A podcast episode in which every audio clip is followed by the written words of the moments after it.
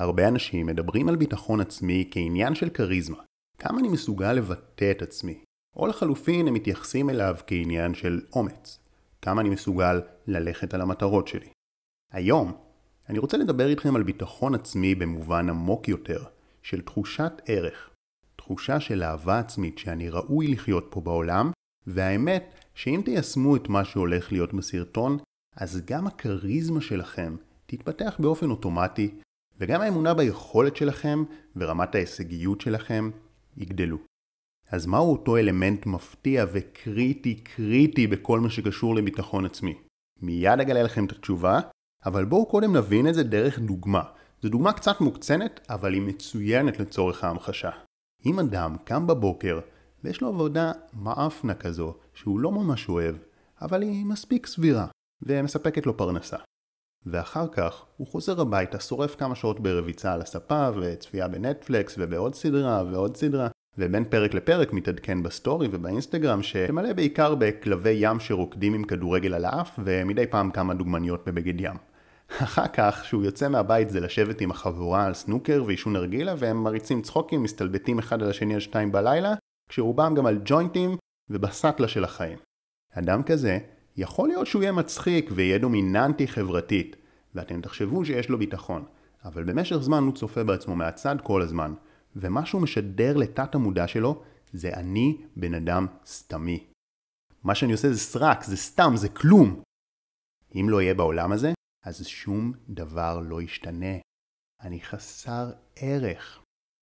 זה לא אמירות באופן מודע, אבל זה מה שהוא משדר לתת המודע שלו. ועם הזמן, הוא יותר ויותר ירגיש מיותר בעולם, והביטחון העצמי שלו ידעך בכל התחומים, גם באיך שהוא מתקשר וגם ביכולת שלו ללכת על מטרות בעוצמה. לעומת זאת, קחו אדם שקם בבוקר ויש לו חזון ברור, העבודה שלו היא שליחות מבחינתו. הוא מרגיש שהוא ממלא את התפקיד שלו בעולם ותורם לאנשים, בין שדרך עבודה שהיא מקור פרנסה, ובין שדרך התנדבות או עשייה אחרת. כשהוא חוזר הביתה, הוא מעשיר את עצמו בתכנים איכותיים שנועדו לפתח את האישיות שלו ואת הכישורים שלו, כדי שהוא יוכל למלא את התפקיד שלו בעולם אפילו יותר טוב, ובצורה יותר משמעותית. מדי פעם הוא גם צופה בסטורי באינסטגרם, אבל בתכלס גם הסטורי שלו מלא מאנשים שמעוררים בו השראה. בערב, הוא יושב עם המשפחה שלו או עם חברים לשיחה טובה, אינטימית, שיש בה גם צחוקים, גם אהבה, גם העצמה והרבה תמיכה הדדית. אדם כזה כל הזמן משדר לעצמו, אני בעל ערך בעולם, יש חשיבות למה שאני עושה, יש לי ייעוד, יש אנשים שנתרמים ממני. ועם הזמן, הביטחון העצמי שלו ילך ויגבר.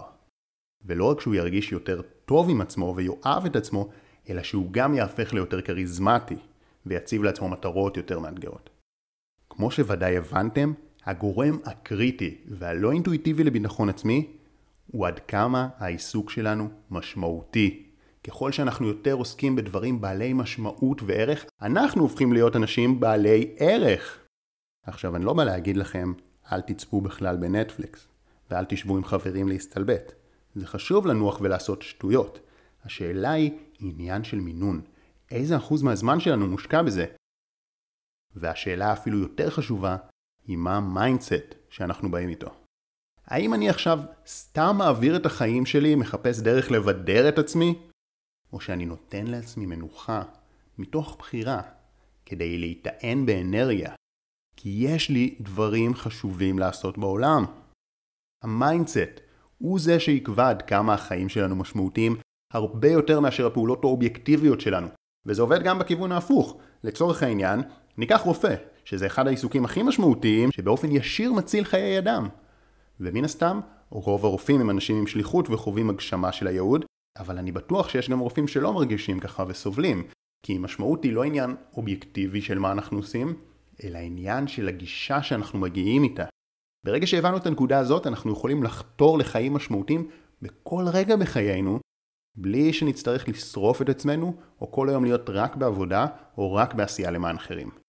ברור שבסוף המשמעות כן צריכה להתבטא גם ברמה המעשית, אנחנו כן צריכים לעזור לאנשים ולהיות מועילים בעולם, אבל זה 95% עניין של mindset.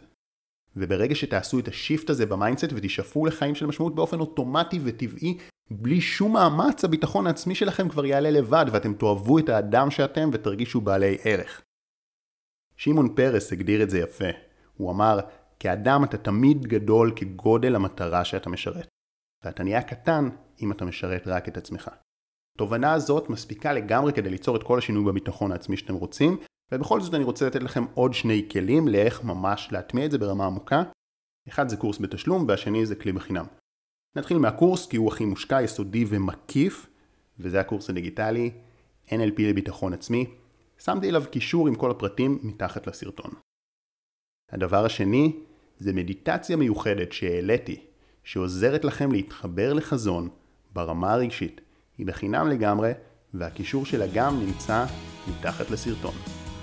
מאחל לכם חיים מלאי משמעות. שחר כהן